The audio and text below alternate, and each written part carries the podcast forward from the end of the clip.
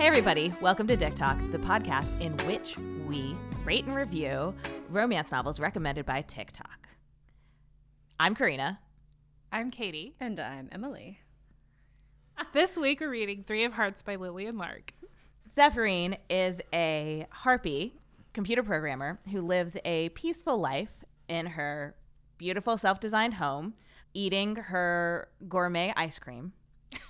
Mm. Everything is wonderful and she's extremely happy.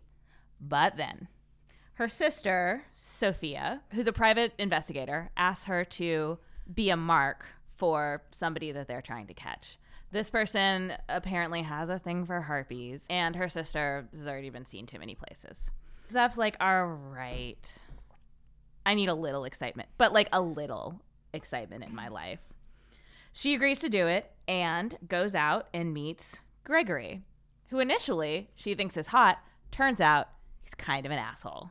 He's immediately sexist, questioning her ability. Oh, good God. She goes on the mission. They successfully capture the mark, but in the process, she is injured and careens through a window right into Asa, Gregory's ex.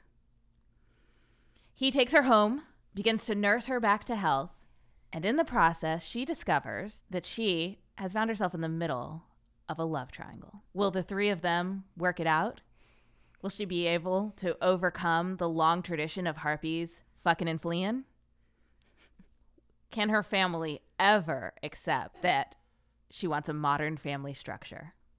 Find out in Three of Hearts. I gave it 0 to 60 in 12 freaking hours.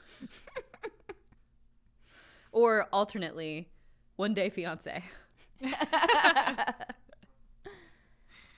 said Three of Hearts, more like one heart. That's all I give it. I said, this book doesn't need more ratings. It needs more fucking sense. Yeah. Could say that again. So, if this book sounds like something you want to read, please be warned that our podcast is full of spoilers. Uh, if you are reading along with us, we'd love to hear from you. Email us at diktokthepodcast at gmail.com or find us on Instagram or TikTok at diktokpod. It's D I K T O K. Oh, thank you. Yes.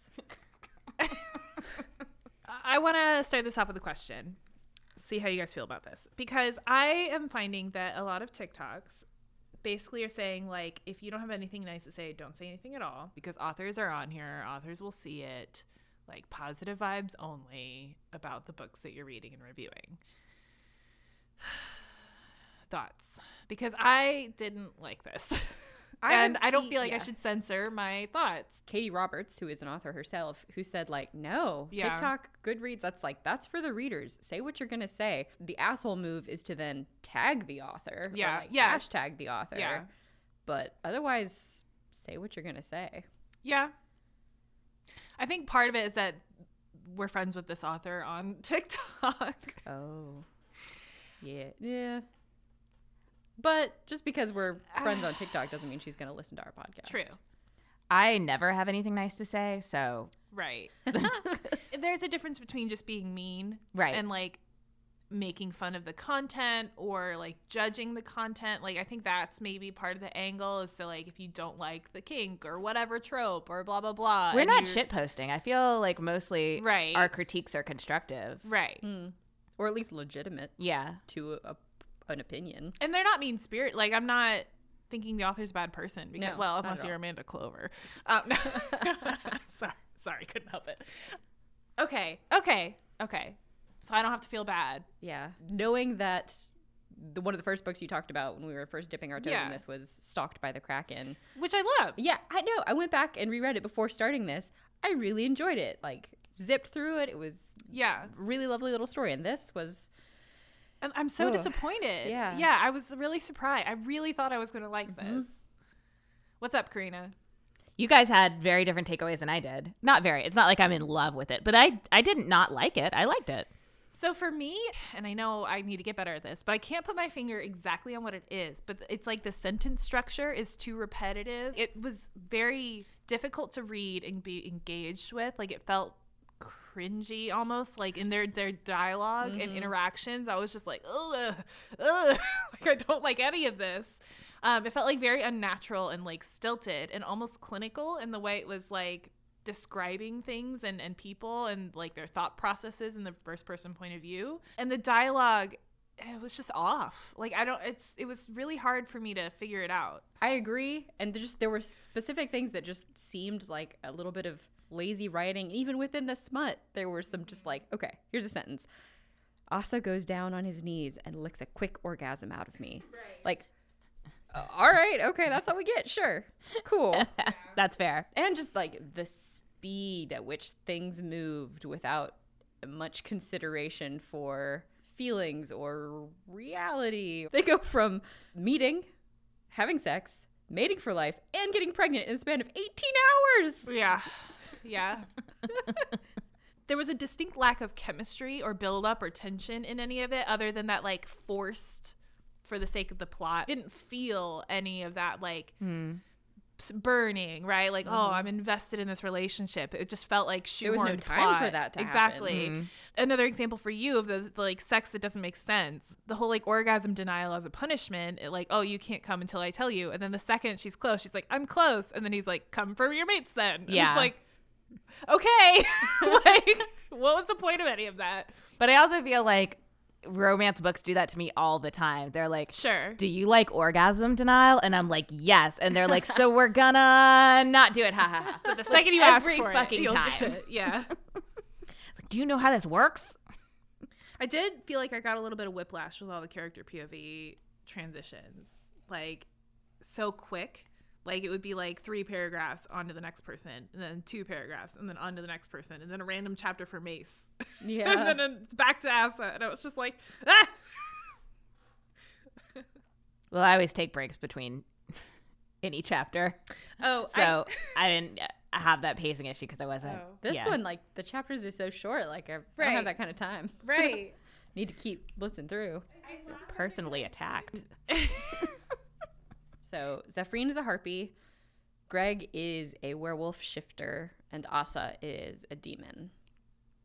None of them have explicitly like interestingly monstered dongs. They just have Oh, yeah. normal. Regular, boring human Yeah. junk. Yeah.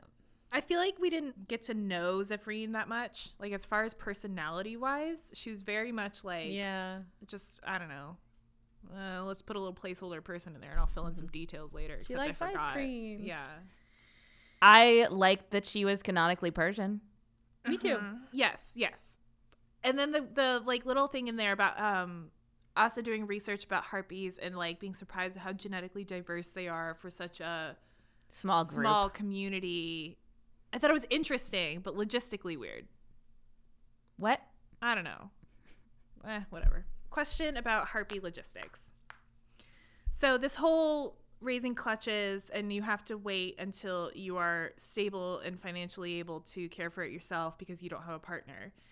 They're like immortal, right? Yeah. How are none of them not financially able to take care of a clutch? Because like if you live forever, I don't care how good you are at like investing. Just pick your most stable stock put ten dollars in it Eventually. and wait until it has enough money. Get any sort of financial planner. If you live long enough, you'll get there.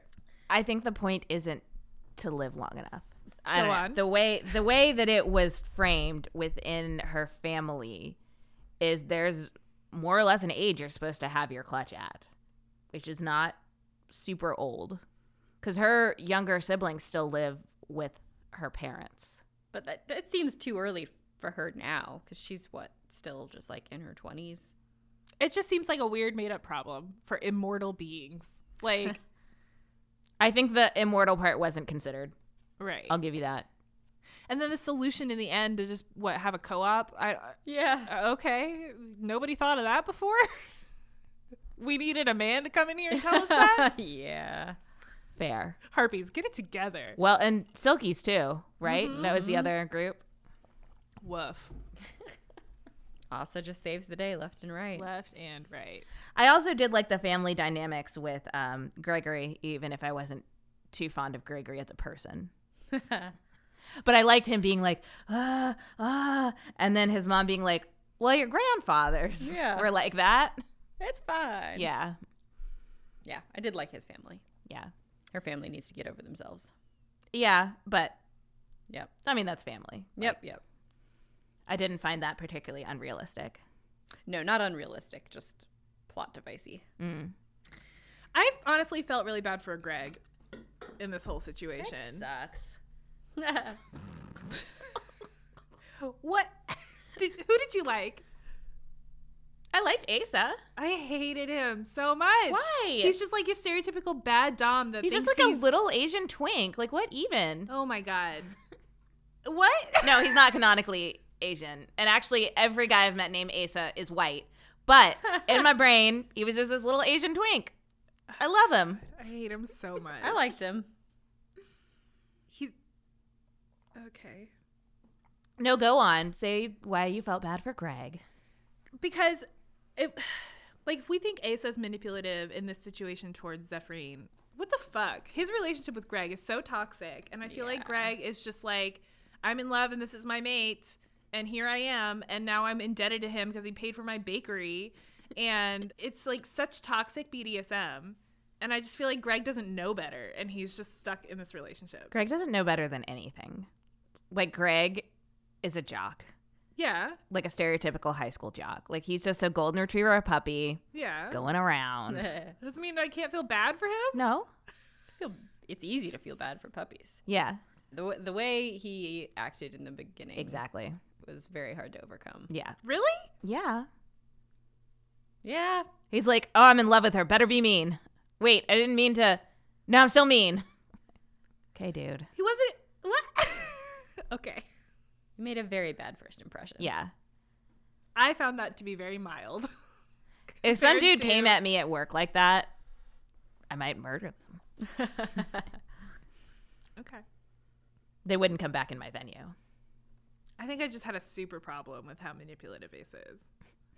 So the whole thing about like Greg needing to be punished and feeling guilty for leaving Asa, if it's fated mates, like how was any of that his fault? yeah.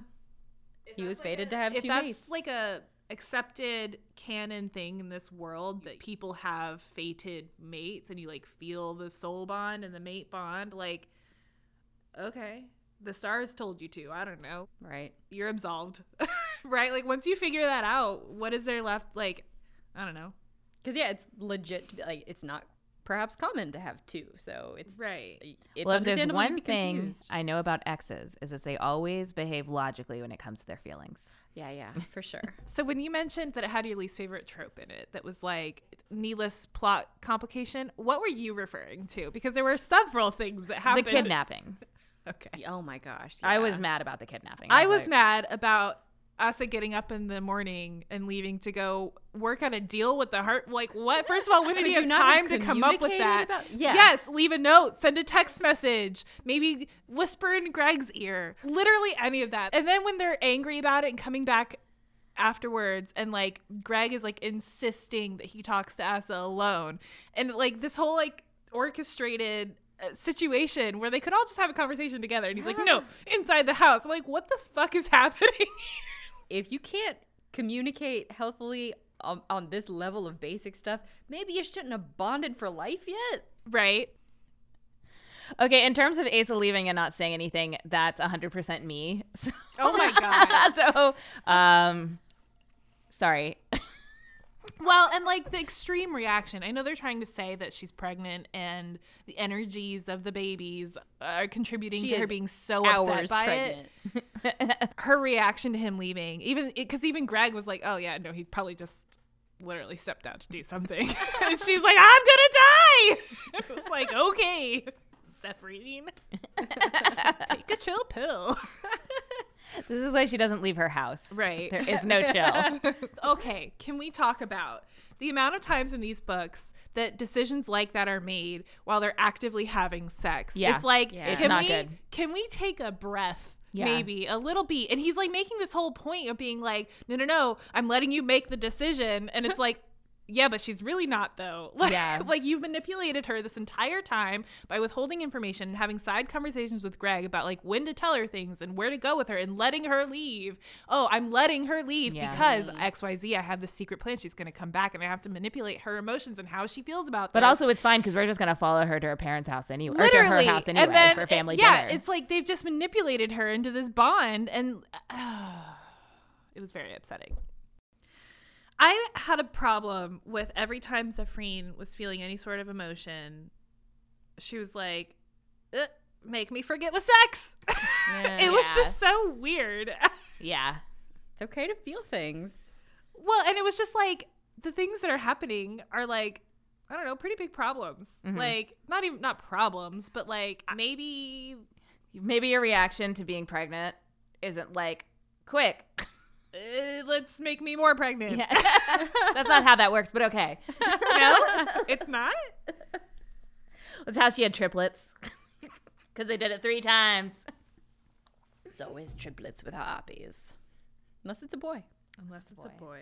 Then they're not even harpies. There are no male harpies. I did have to laugh when Greg towards the end was like, "I know what I can bring to this relationship because we can talk about that in a second. This weirdo hang up he's Yeah. got." That they all have. They all have. Right, right. Yeah. That was one thing I kind of liked that we got their point of view and each of them had their own insecurities. yeah. Mm-hmm. I was like, okay, okay, okay, I'm jiving. But then him to be like, we need more sense, and I was like, from you, like you, you think that's what you're bringing You're to the this relationship? sensible one. Sense, Uh, do you remember Okay. 12 hours ago when you met Zephrine? Right? Oh my god. I think in terms of the realism of dealing with polyamory, communication problems, sorry, Katie, scheduling problems. Like Yeah. he's like, oh, we need a calendar. I was like, yeah. and um, insecurities. All they, they were all touched on. They were all dealt with. Okay. Do you think in realistic ways? Yes. yes. Wh- uh, do you have thoughts on what was unrealistic? Oh, I just am hyper fixated on like 18 fucking hours. Oh yeah, that is unrealistic. I can't I can't really get past that. Yeah. I mean, the mermaid book, I was like, girl, get a U-Haul. Like, that doesn't even hold up time wise to I guess this. so. It's 18 hours, and then it fast forwards like three months. yeah. Most Yeah. of the major events Yeah, yeah, yeah. happen in that first 18 hours. So, full disclosure, I um started reading two Pair of fools. parafuls. I was like, two birds of a feather? What do we? and rage quit it because I felt like I got dom baited. Ow. What is it? Tell us more. it's a little end bit with Mason Sophia. hmm Uh, I got questions there. That was weird. So Okay. tell me more. So it centers on um, Zeph's sister, Sophia, and Mace, who is friend of Asa's. And a demon. He's a demon, yeah. He was also in Stalked by the Kraken. It's a little complicated and I don't fully understand it, but he has to be bonded to someone on this plane to stay. And he was bonded to Asa, and it got really crowded once Asa also bonded to Greg and Zeph. And so he's like, this is a lot of thoughts and feelings.